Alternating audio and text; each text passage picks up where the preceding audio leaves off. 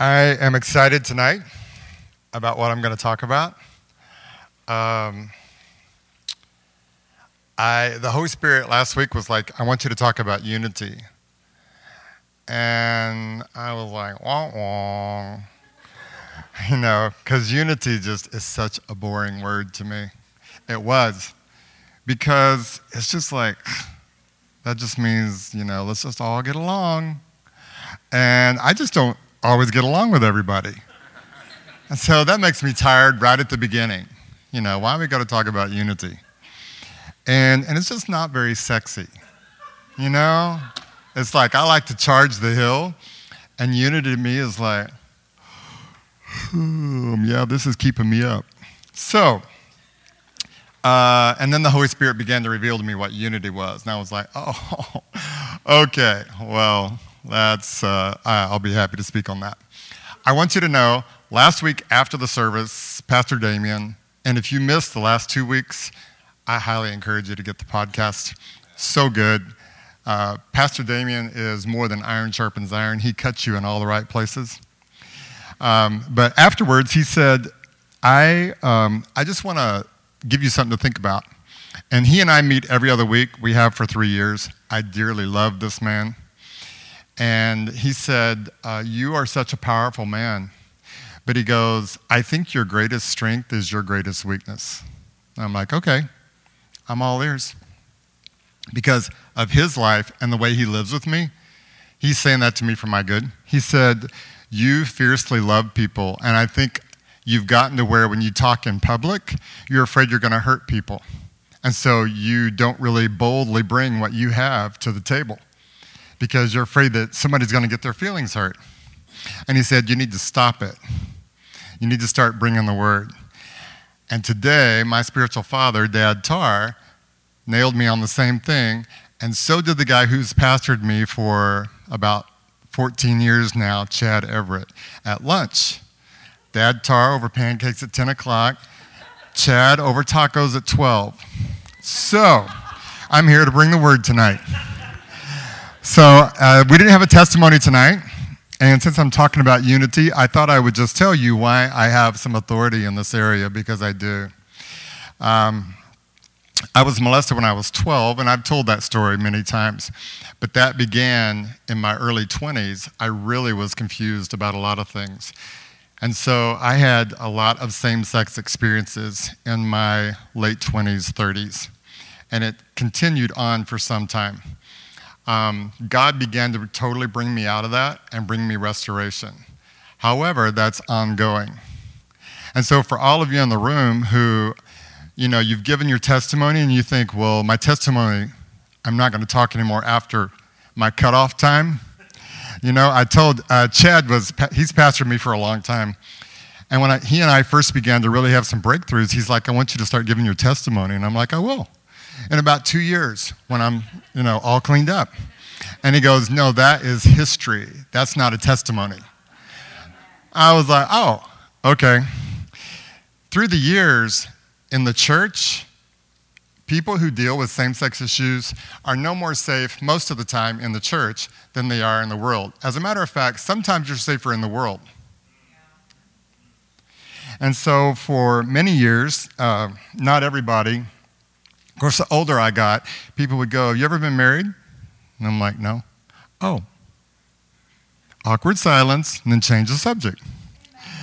And, um, you know, I, uh, through the years, I learned many things about remaining in unity with people who I necessarily didn't agree with, didn't feel respected by, nor was I treated well by.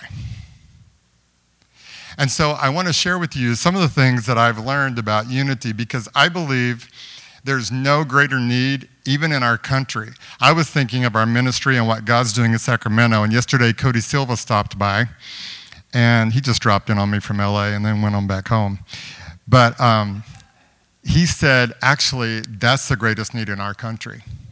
If you read Facebook, Facebook makes me, makes me so tired sometimes. I just got to read. I mean, I started do, posting these sweet, sappy little videos just to break it up. You know, it's, if it's not black, black lives matter, blue lives matter, all lives matter. And everybody's mad at everybody else because we don't all, you know, we all have our own interpretation. Or it's, you know, the Republicans or the Democrats or Trump or Hillary or, you know, and it's just like, you get worn out. Just, I don't even want to open it up. We need unity. And I believe there's a total attack on it because God is so clear that that's his intent. And Christ died so that we could walk in unity. So I want to share some verses to make my sermon real. Um, I want to read to you from John 17, 20 through 23. And I'm reading from the Passion Bible. I actually have something that I'm going to ask Shaddy and some folks to pass out at the end because the Passion Bible is my new favorite translation. It says, I ask not only for these disciples, and this is Jesus praying his prayer before he's crucified. So it's kind of like right before he goes to the cross, these are his priorities. I ask not only for these disciples, the 11 that were still with him, but also for all those who will one day believe in me through their message. That's y'all. I pray to be joined together as one, even as you and I, Father, are joined together as one. I pray for them to become one with us so that the world will recognize that you sent me. For the very glory you have given to me, I have given to them, so that we'll be joined together as one and experience the same unity that we enjoy. That is really powerful. Bring your head out of the King James Version, shake your brain, make it wake up. I am reading the Bible, but there's something personal for you. God, imagine the intimacy that God and Jesus had. That's so powerful. That's what Jesus was saying he wants for us. But he says he wants us to have that so that people will know you live fully in me and now I live fully in them, so that they will experience perfect unity. And the world will be convinced that you've sent me because of our perfect unity. For they will see that you love each one of them with the same passionate love you have for me. Now, that makes me feel like a failure right off the bat. Because I know some of y'all, and we are never going to have what the church and the world describe as unity. Because some of you guys' ideas are dumb. And I'm always right, and you're always wrong. You know what I mean? So it makes unity this. And then right in the middle of it, he puts that glory word. And I've always like, you know, read right through that word, glory, and that's like, that's this bling bling word. You know, it's just this, wow, that's an amazing word. And the more I thought about it, the more I was like, I don't even know what glory is. What's glory? So yesterday, I'm talking to my sister. My sister's an incredibly wise woman. I talk with her through a lot of things. We're talking through some very deep topics, like my other sister's broken ankle and, you know, what the weather's like there. And then I ask her, what's, I'm, I'm trying to like understand. Do you have any idea? She used to go to Chuck Pierce's church, and it was called Glory of Zion. That's the name of the church. So I'm like, duh. She probably has all kinds of revelation. I'm like, what's glory? She goes, hmm. So I just waited because she's really deep. Sometimes it takes her a minute. But she never really came up with anything. She goes, I don't know. I'm like, well, awesome. So I started studying what's glory.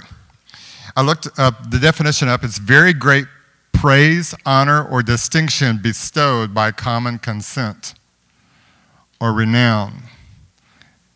And I was like, that has no bling bling on it.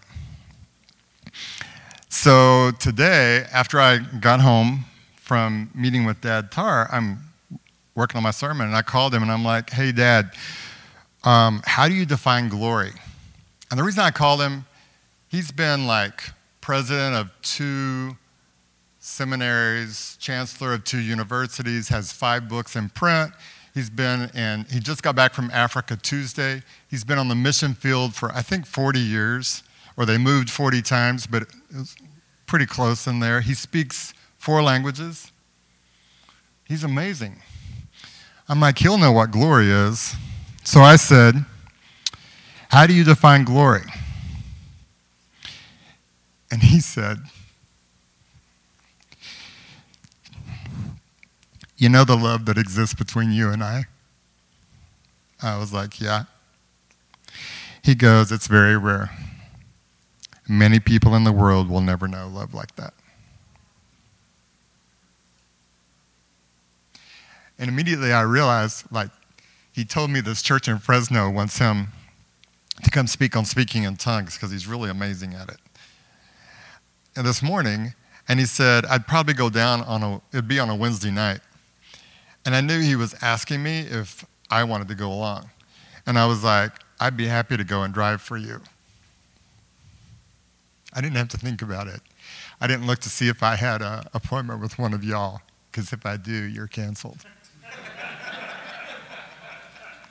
this is my dad. He texted me about four months ago. He was going to Africa. And he said, uh, Son, I need a ride to the airport in the morning. Can you take me or can one of your sons? And I text him back, I've got it.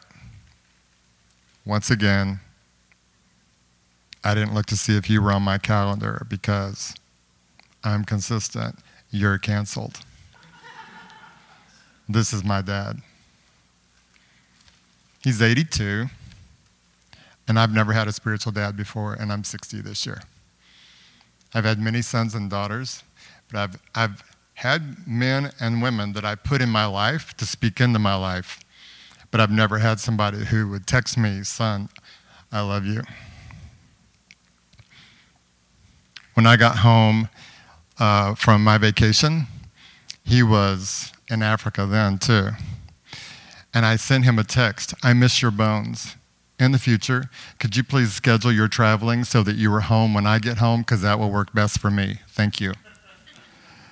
And he sent me a text back You are very funny. I miss you too. The reason I share those things is because I don't have to think about what my priorities are. And he's going to love me. He knows all my dirt because I have on purpose told him. Because if I could run him off, I wanted to. I don't want to be vulnerable to somebody who uh, one day I'm going to screw up and they're going to leave. Not at the level I was offering him. And he's met every single hurdle that I thought I was giving him. I told him there are some pastors who would be more comfortable if I'd get married. And he goes, Well, I hope my name's not on that list because that's not how I think. I said, I know. So then he proceeded to talk to me about glory. He said, There is no poverty like pride, and there are no riches like obedience and subservience. That is why Satan works so hard to keep us in pride and deception. And then he said,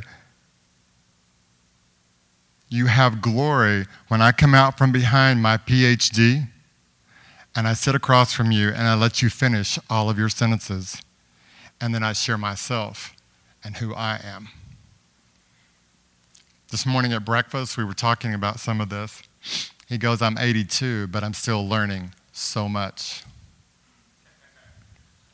When I sit across from him, I'm totally myself. I don't try to impress him. And I have the kind of personality, I'm a little bit of a catalyst. So I'll ask questions. Most people, they're like, I don't know who you think you are to be asking me that question. I ask him those questions and he gives me real answers. Sometimes I'm a little bit of a brat. I don't hold back on my brat when I'm with him. But glory is when you have the kind of connection that I want to serve him because I know his, his goal. He can tell me any hard thing he wants to say. I don't care. I'm all ears and I'm taking notes because it's all for my good. Over and over, Jesus said, I can only do what I see my Father doing. Or I can only do what my Father tells me to do. It's not popular to preach about this kind of stuff in today's world. One of my sons recently, I was talking to him about something, and I said, I think you feel uncomfortable with this conversation. I don't think you like it very much because you like to be asked questions and then you like to get to your own answers. Somewhere down here, and we feel warm and cozy when it's over and we have a group hug, and then you go home. And he's like, You're right, I don't really like this. So I flipped around Hebrews 12, the, about the last nine verses of that, and I said, Read that. I'm not your counselor, I'm your dad. And I don't wait for you to figure something out all the time or ask me questions. The greater your potential, and the more that you start stepping towards that, the more I start speaking into that. That's glory when we start living at that level a relationship. Dad Tar said Satan tempted Adam and Eve with power when they already had exactly what God wanted them to have, and they failed in their test. Satan also tempted Jesus right after he came off a fast with three powerful temptations. And each time, Jesus directed Satan to the Word of God and refused to take more power than God had given him. He could have, he did not. And dad said there's great power in weakness.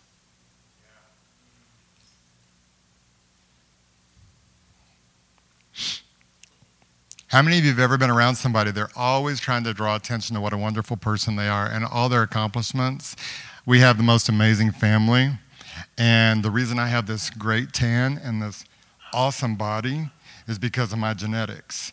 And for graduation from high school, I got a JAG, and I can't wait to find out what I'm going to get when I get out of college because I'm sure it's going to be good. And I have four interviews lined up with 16 Fortune 500 companies, but I don't think I'm going to do it because I'm going to go to Harvard and get my PhD. Don't you love people like that? Me too. I suddenly remember errands that I didn't realize I had to run. And then I have to go to the bathroom and I'll be right back. It's powerful when you can be with, in the presence of other people and simply be exactly who you are, celebrating them and sharing yourself. 1 Corinthians 1:10 says, "Now I exhort you, brethren, by the name of our Lord Jesus Christ, that you all agree and there be no divisions among you, but that you be made complete in the same mind and in the same judgment." Now that makes me feel overwhelmed. How can you be of the same mind? I know some of you. I don't even like your mind and how it thinks. Ephesians 4 11 through 13. And he gave some as apostles, prophets, evangelists, pastors, and teachers for the equipping of the saints for the work of service, to the building up of the body of Christ until we all attain to the unity of the faith and of the knowledge of the Son of God, to a mature man, to the measure of the stature belonging to the fullness of God. We have uh, sermons on the podcast. I'd encourage you to go back and read them, listen to them. Apostles, prophets, evangelists, pastors, and teachers. Eric talked about all of those. It's so important that we begin to understand how those work. Because we listen to this other verse that I just read, we're all supposed to have no division and have the same mind and the same judgment. And we're overwhelmed by that. In fact, we don't even give it much thought because that's impossible. Because we're all sitting here and you're thinking of a couple of times you've gone to a small group and that stuck up, I don't know who he thinks he is, made you feel like dirt because he kind of gave you the impression that he'd never go out with you. Or she acted like she was all that and she planned a party right in front of you and never even invited you. Right? Or that girl walks by me every single Thursday night. I know she knows my name, but she acts like she don't.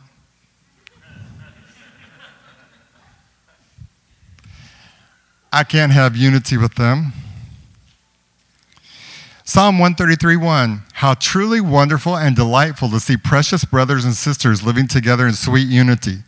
For from this realm of sweet harmony, God will release his eternal blessing, the promise of life forever. And I'm like, awesome, God. I'm going to work on the other stuff, unity. I quit. Let's just be straight up. I'm not doing that. I want to talk about how to, the pillars of unity. You need to know your identity and your current place in the kingdom. Because you can walk in unity with people you don't really like. And I want to tell you how to do that. Your level of coming into unity with others will always stop at the maturity level of your identity.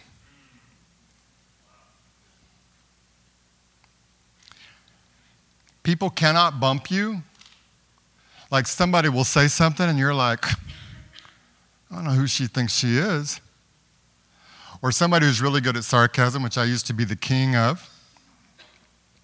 And God's been setting me free, but it was so deep, it's taken a while.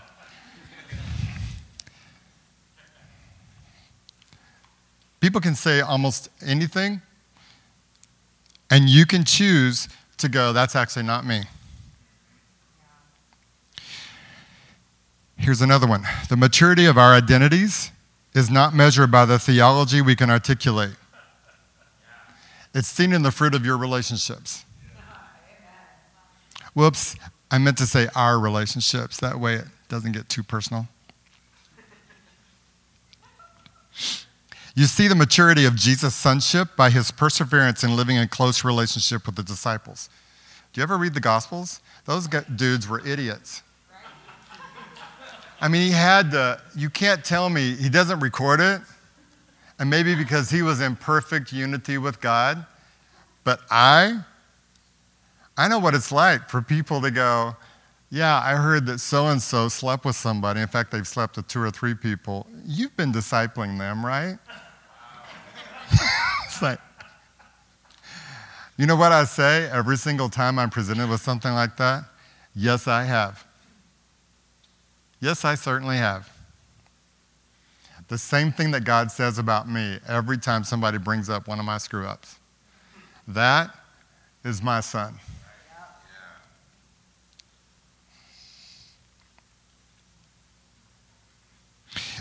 It always cracks me up. I mean, I've never had anybody I disciple bring their mama to ask me if they could be in a special place on the leadership team, not just on the team, but in the special place.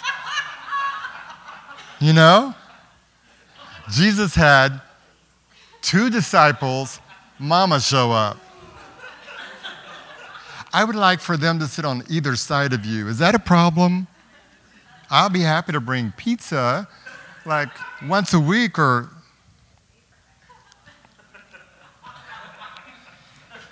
And yet, when you look at Acts 2 13, the disciples, after Jesus went back, the disciples were in one room, and this is so powerful. It says, the Bible says they were continually devoting themselves to prayer with one mind. I believe that there is a coming move of God in Sacramento. It's already started.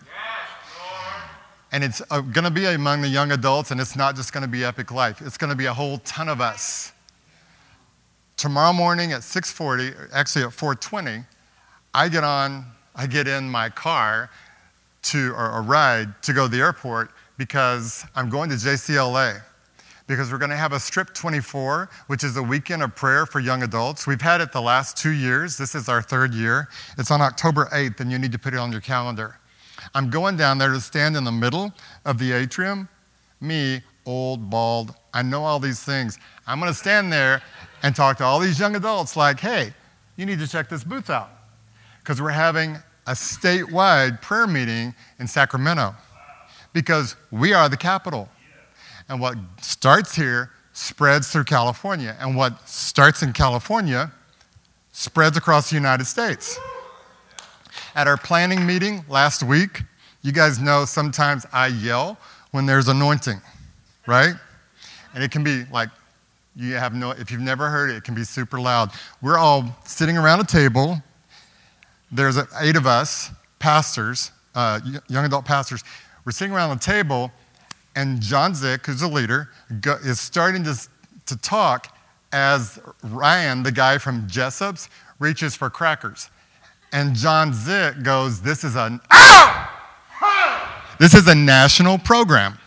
When he said the word national, I yelled, but it was a lot louder than that. Ryan, I wish you could have seen him. He was reaching for crackers, and they, he literally threw them up in the air. Four of the guys had never experienced anything like that. And they freaked out.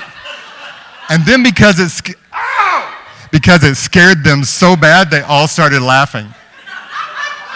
Literally, one of the guys goes, and I won't tell you which one, but I'm so tempted. He goes, Oh my gosh, I think I started. Scared him so bad.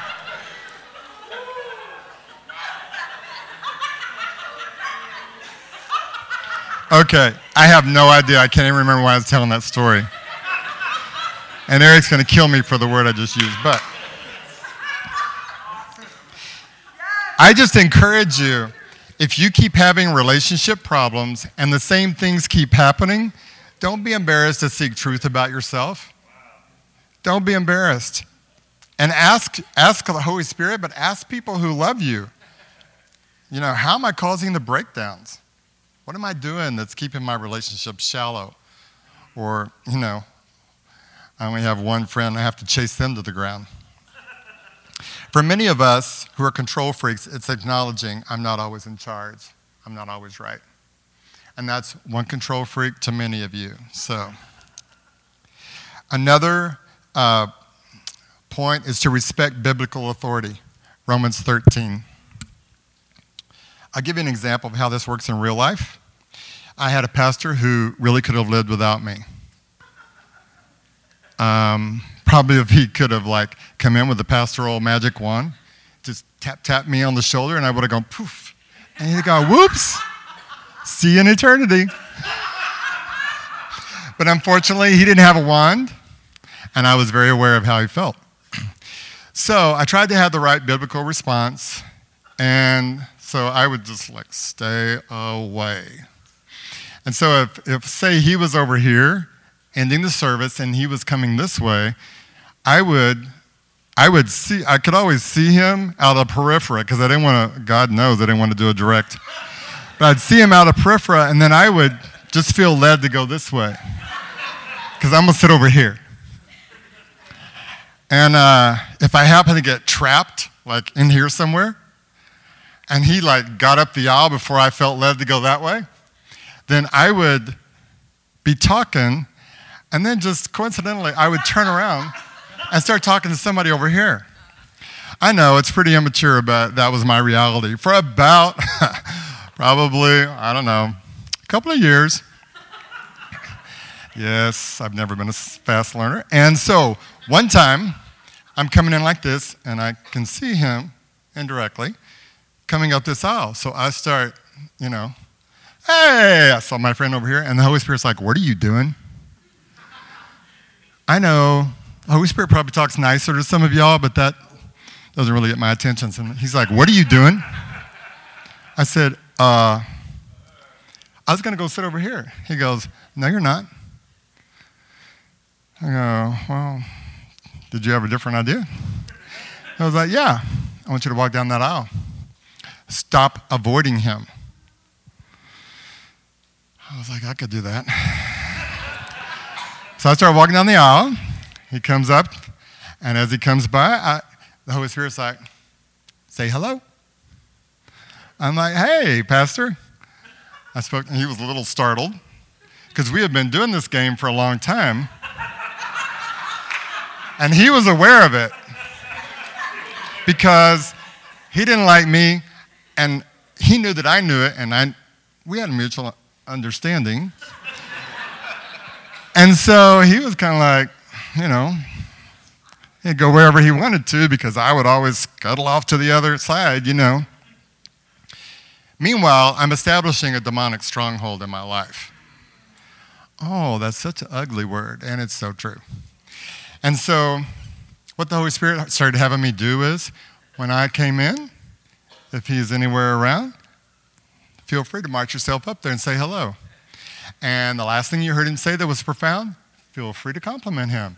If he has a shirt on, because I like clothes, say something about his clothes. The Holy Spirit started having me say all kinds of things. He was a little like, what's going on? And I was a little trying to be happy about it. But you know, the longer I did it, the freer I got. And that stronghold that I had chosen to build on my side of the relationship began to break, and it started breaking on his too. He didn't know what to do with me at first because I got friendlier and friendlier. Because I like joy. You know, if you guys ever, if you're friends with me on Facebook, you know if something makes me laugh out loud, I post it, even if it's embarrassing. Except for about four of them that I didn't. But I love joy. And I started feeling joyful. And I started feeling good. I don't know that he liked me anymore, but our relationship started improving. His kids started being friendly to me. They weren't before, which told me what he they were hearing at home. I'm not stupid. I grew up in the church. it totally shifted. Why? Because I stopped acting like a little brat. He's a pastor. He should come to me first. Not necessarily. Pastors are broken, they have broken areas in their life too. And when you step into that position and you start trying to pastor people and you see how many shots in the back they take, how many verses get used on them, all the judgment that comes against them, you're supposed to be there for me. You're the leader. If you really cared, you'd stop and talk to me. Why don't you ever take me to coffee? Well, because I'm only one person. It totally changed everything. It brought me such freedom. I don't, we've never really gone out to coffee. I wouldn't say that he's a close friend of mine, but I do know that I learned to respect his position. Because we have a biblical mandate to do that. Romans 13, read it. Another point is don't be afraid to admit when you don't, what you don't know about. Oh, wow. That's pretty ghetto. Don't be afraid to admit it when you don't know how to do family. A bunch of us didn't grow up in a really, in a family that functioned very well. So it's like, yeah, that's my sister in the Lord, and I hate her just like I hate my real sister. or we go to church, and, you know, we always competed with our big brother, and that guy gets up, and you hate him because he's got that, you know, Abercrombie Fitch look. He can just wear anything, and he's the right color and whatever color you think that should be. You know? That's how we do family because that's all we know. And so you want to look for a place where you go to church. If you look around here, there's a whole bunch of different colors in this room. Yeah. And there's a whole bunch of personalities. Lord Jesus, you have no idea. Jesus' unity came through family.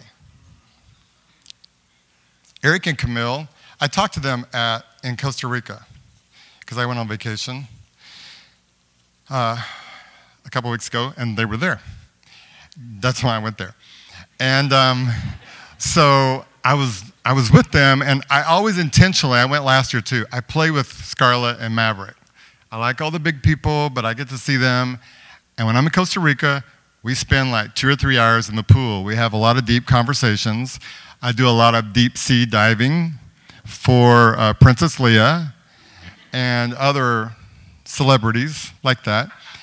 Um, and so after a while, I, I mentioned to Eric and Camille, we were going somewhere. And I said, You know, it's amazing how you are teaching your children to like each other. Because, you know, Scarlett will do something nice for Maverick, and they're like, Maverick, say thank you. And one of them will be getting ready to leave. Maverick, give Scarlett a hug because you love her. And after a while, or I'm getting ready to go home, give Uncle Eric a hug, or they're getting ready to go to bed. Here, give Uncle Eric a hug. And I'm like, y'all are very intentional in how you're teaching your children to honor one another. And Camille goes, You want your kids to like each other. A bunch of us didn't have that. So when you come into the body of Christ, it's not just the body. The body is one thing. So that's kind of like, I got to be body with you, you know? Some people, I really like them, and there's an instant click, and I just love being one in the spirit. And some people, I just, I'm sorry, I just don't like them immediately. You know, they don't realize how important I am. They don't realize how profound I am. They don't know how long I've served the Lord. Duh. Family's hard and worth it. Another pillar is brave communication with you. Do you?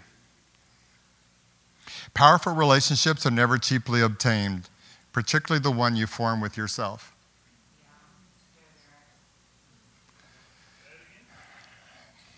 Powerful relationships are never cheaply obtained, particularly the one you form with yourself.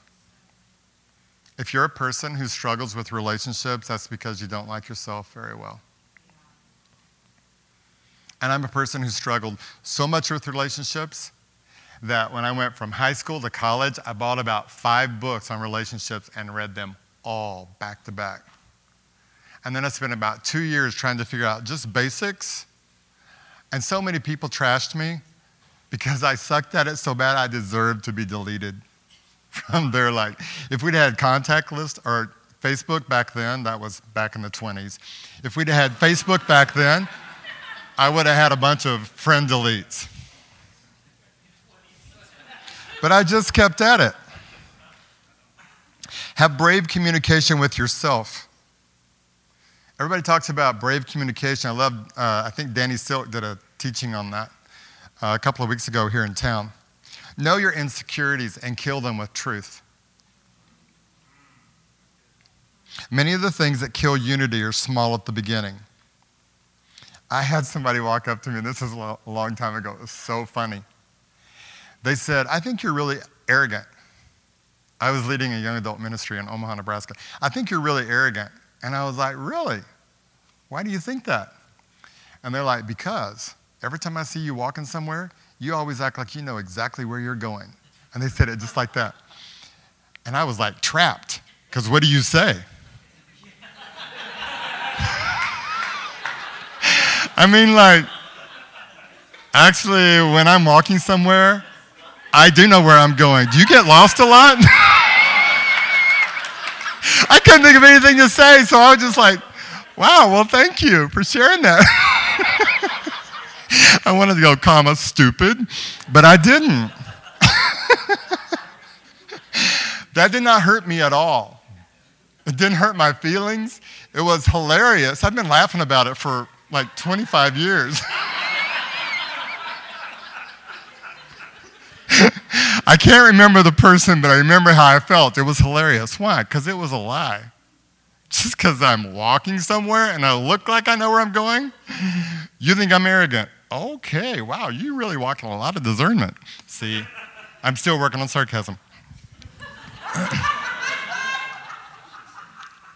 but when, when something keeps pinging in you, and you, you keep getting mad at different people for the same thing, it's about you. So ask Holy Spirit, most of the time, I don't know about y'all, but I have calluses because I still believe I'm right. So typically it takes a person to go, let me break it down for you, Eric. When you, and then they just lay it out for me, and I'm like, oh, okay. I got it broken down for me three times in the last 24 hours. It was awesome. Truly awesome. Love truth. Love it when somebody loves you enough. What do you think they get out of it? Sometimes, you know, I'll share something with someone and they get so offended. And I've gotten better and better about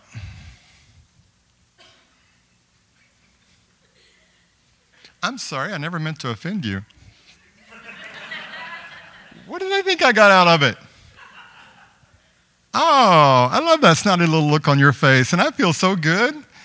I just set you free. No, it takes energy to love somebody and not get offended when they like, who do you think you are? Well, I saw you do the same thing last week, which is probably true. okay.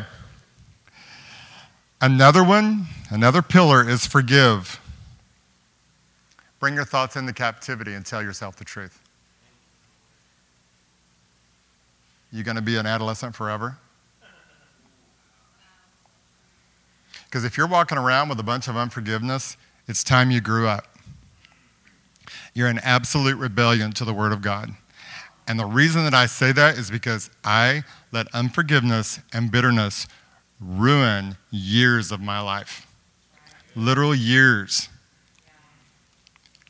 I'm not saying that forgiveness is easy. I told you a little bit of my testimony at the beginning. And actually, what happened to me in the church hurt me way worse than any molestation I ever survived by Christian leaders. You got to get over that too. Because if somebody's talking to you and they hurt your feelings, or sometimes you feel like your gut shot, I have literally been left for dead by Christian leaders, and they never came back to say they were sorry. I wasn't like, you know, the parable where the guy's laying on the side of the road and three r- real Christians pass him by. No, the real Christian went, Oh, it's you. Boom.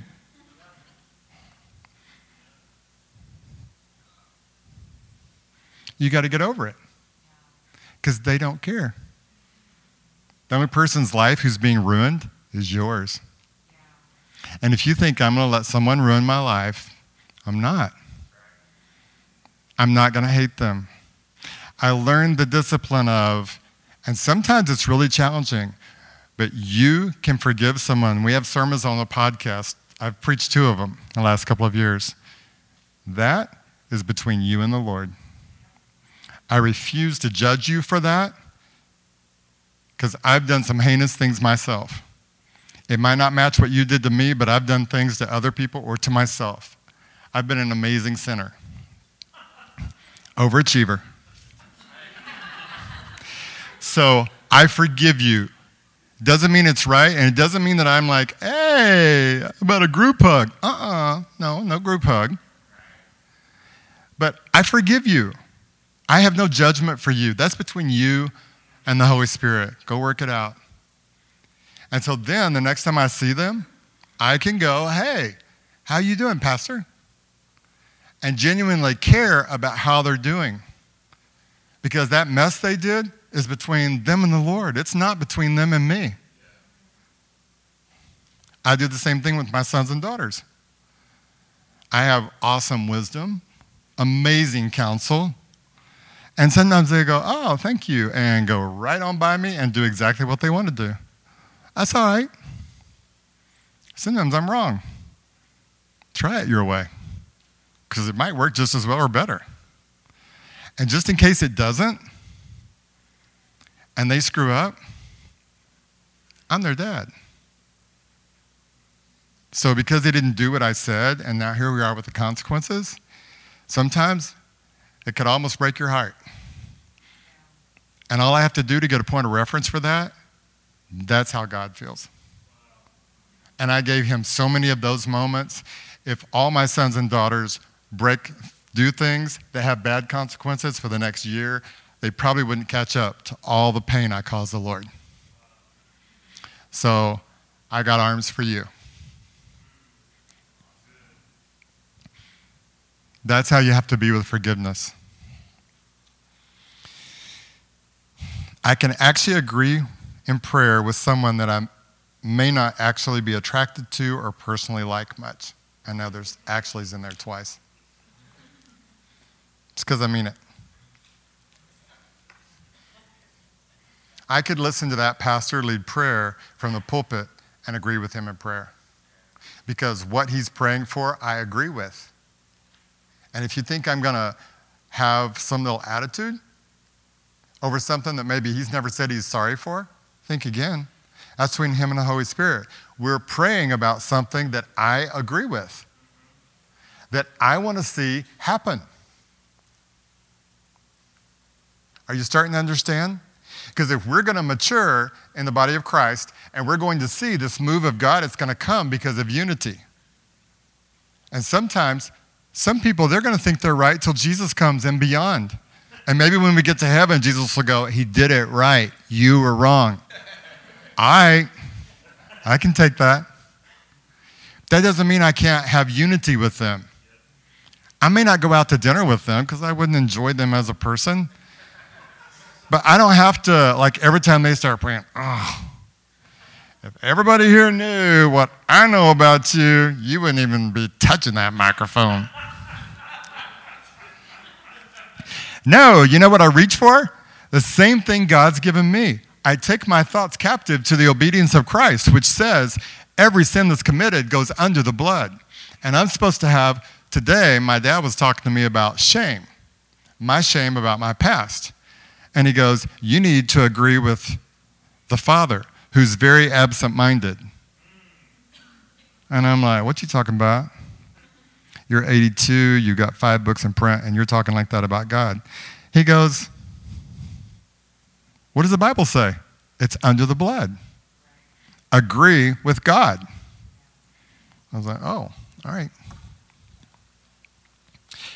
Another one is relish the opportunity for glory that conflict brings. Oh! How? Remember what glory is? Glory is connection. Speak up.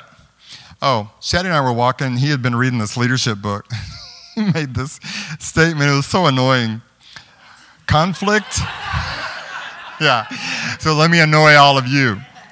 Conflict is just the tough decision you haven't made.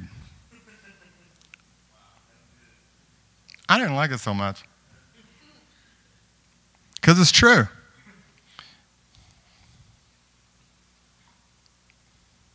When you're in limbo about something, it's easy to stand back and withdraw from unity. I can guarantee you right now there are at least, probably more, sorry to give a number. There's people who know things, like I don't do things perfectly. I remember the time you talked to me and I didn't feel about you the way Eugene did. I thought you sucked. And the chances are that's because I sucked. And so you pull back. Or my personality doesn't really mesh with, let's say, Brian. You know, because he's so easy. He's a pushover you know, you can just push anything over on him, and I just get tired of that. So we pull back because I don't like his personality. Don't do that. When somebody starts praying, when we start coming together as the body of Christ, I was being sarcastic right then, by the way. I was talking about Brian Ryan, who's no pushover. When we start praying, when we start coming into agreement, come into agreement. Ignore personality. It's not about. The Bible says nothing about personality. It says nothing about liking the person. Stop being carnal and bring your mind into captivity to what the Word of God says it's going to be. If you ever want to have any substance in the kingdom, you've got to agree with your Father. And that means you have to give Him the place of Father. We have so many father wounds in our, in our world today and mother wounds that it's hard for us to truly bring ourselves underneath a father in the kingdom. Speak up. If something happens that I don't like, if I don't speak up, I own that problem fully. People cannot fix something they do not know is broken. I had three people in the last probably four months come to me with something they didn't understand, an interpersonal situation that happened. All three of them, when they were done, we're like, wow, I'm really shocked. This, didn't, this wasn't as bad as I thought it was going to be. I'm really glad. Because they said things that they thought I would really be, you know, upset about. Thanks for being clear. You know?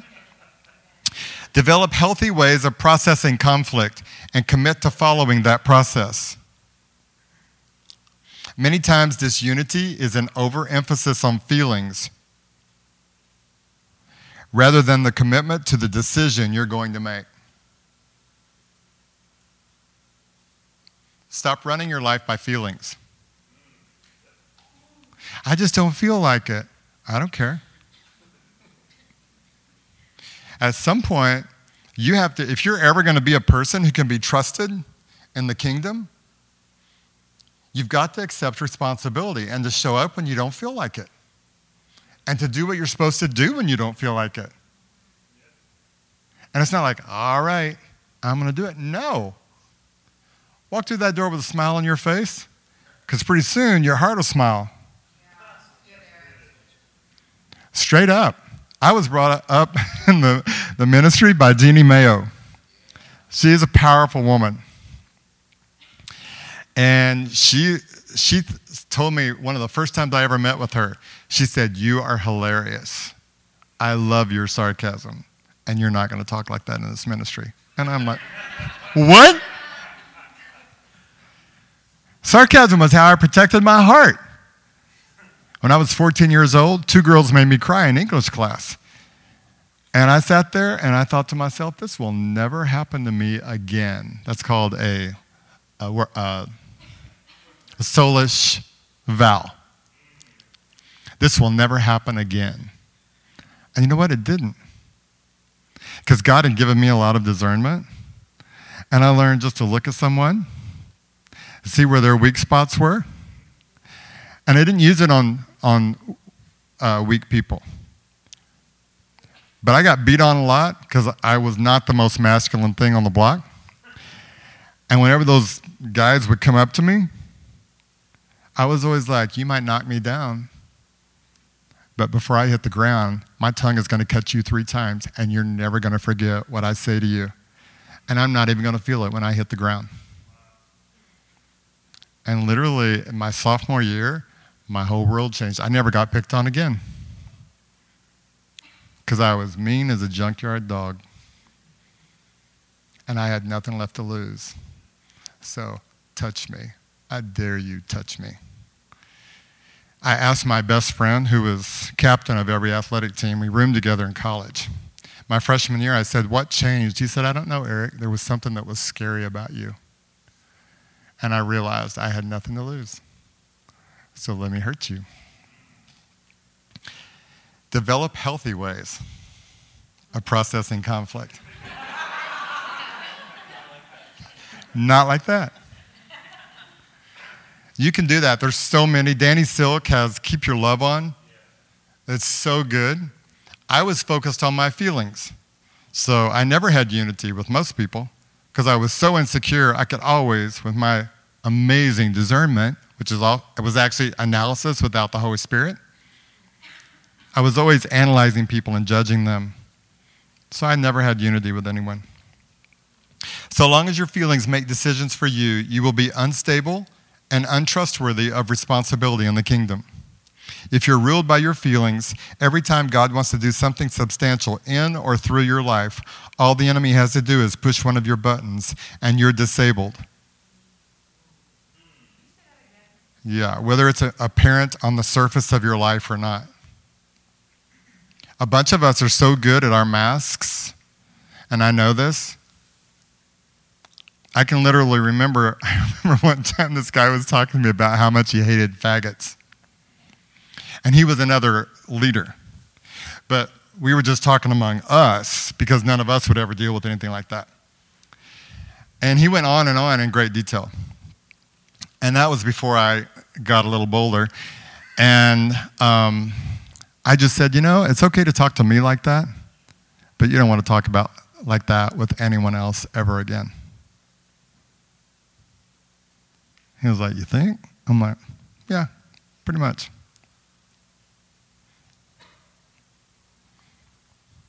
So long as your feelings make your decisions for you, you will be unstable and untrustworthy of responsibility in the kingdom. I realize that I'm speaking to a lot of you tonight. The reason that I'm being so clear is because I'm a father in the kingdom. I believe that what's coming is going to require a bunch of grown ups to actually father and mother a bunch of these young people who are coming in, and many of them will have never been in the church. They will not even understand what we're talking about. If you don't learn to do things because it's the right thing to do, they're going to run you. They're going to run you off. Because when people come in with a bunch of hurts, they stab you so full of holes, sometimes you think you'll never be able to do it again. I've had days that were so discouraging. Oh my gosh. The week before I went on vacation this year, I had five meetings that week that just about did me in. And that's my joy to do it. Because that's my calling as a believer. That's your calling too. If you're ruled by your feelings, every time God wants to do something substantial in, He always does it in you before He does it through you. Every time God wants to do something substantial in or through your life, all the enemy has to do is push one of your buttons and you're disabled, whether it's apparent on the surface of your life or not. The next one is seek to know your own truth before you point out someone else's. This will help you avoid judgment. I don't point out splinters in others' eyes when I'm trying to see past the plank in my own. If you know what your planks are, you'll leave other people's splinters alone. Because you're going to be judged exactly like you judge. The last one is avoid sarcasm. sarcasm is many times a passive aggressive truth presented to make a point, but it's presented deceptively as mere humor. I was just joking, which is a lie. The person who was just presented with my sarcasm has the choice of looking like a bad sport or acting like I was funny when their heart has no laughter in it.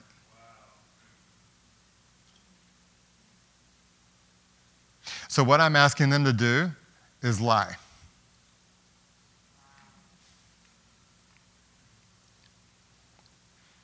And when that's what I'm constantly with my conversations pulling people into is agreeing with a lie about themselves, I'm destroying their destiny.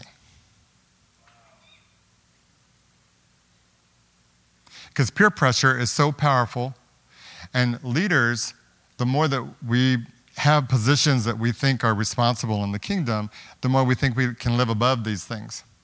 And we stop paying attention to the things that really matter. And so I'll be sarcastic, and you got to laugh because you got to be a good sport because you know we're all just having a good time, right?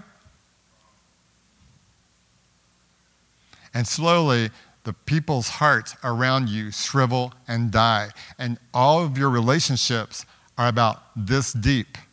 I know because that was my world. They lose, I win. But in actuality, we all lose. When you're hurt by sarcasm, vulnerably share with the person how you feel. Can you pass those out? So we're going to pass out. I want you to have this uh, passage from the Passion Bible. I just love uh, the Passion Bible because it's, I, I think of it as the Bible with a heart. I mean, they all have a heart, but some of them I have a hard time reading because they don't feel like they have a heart. Pass them down that row if you would. And just like, yeah,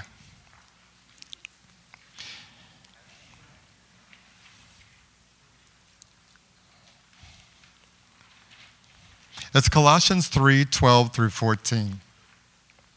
The reason I want you to have it is because it's just the sweetest way of encouraging you to grow. Anybody not have it? Awesome. Let me read it to you. You are always and dearly loved by God. So robe yourself with virtues of God, since you have been divinely chosen to be holy. Be merciful as you endeavor to understand others, and be compassionate, showing kindness toward all. Be gentle and humble, unoffendable in your patience with others. Tolerate the weaknesses of those in the family of faith, forgiving one another in the same way you've been graciously forgiven by Jesus Christ. If you find fault with someone, release this same gift of forgiveness to them. For love is supreme and must flow through each of these virtues. Love becomes the mark of true maturity.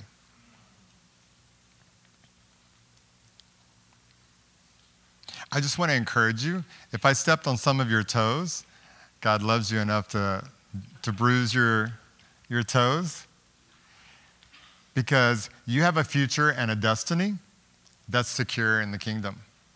But you have to take it. And it will not happen because you're careless or casual. It'll be because you very intentionally responded to truth. So, I just want you to feel loved by truth. A father is always going to come to you with your destiny and say, Here, here's your destiny. Take my hand. Our podcasts are an amazing way to take your hand. If you're here tonight and you have questions, go on the podcast on our epiclife.org website. There's so many awesome sermons on there. So much truth, so much wisdom.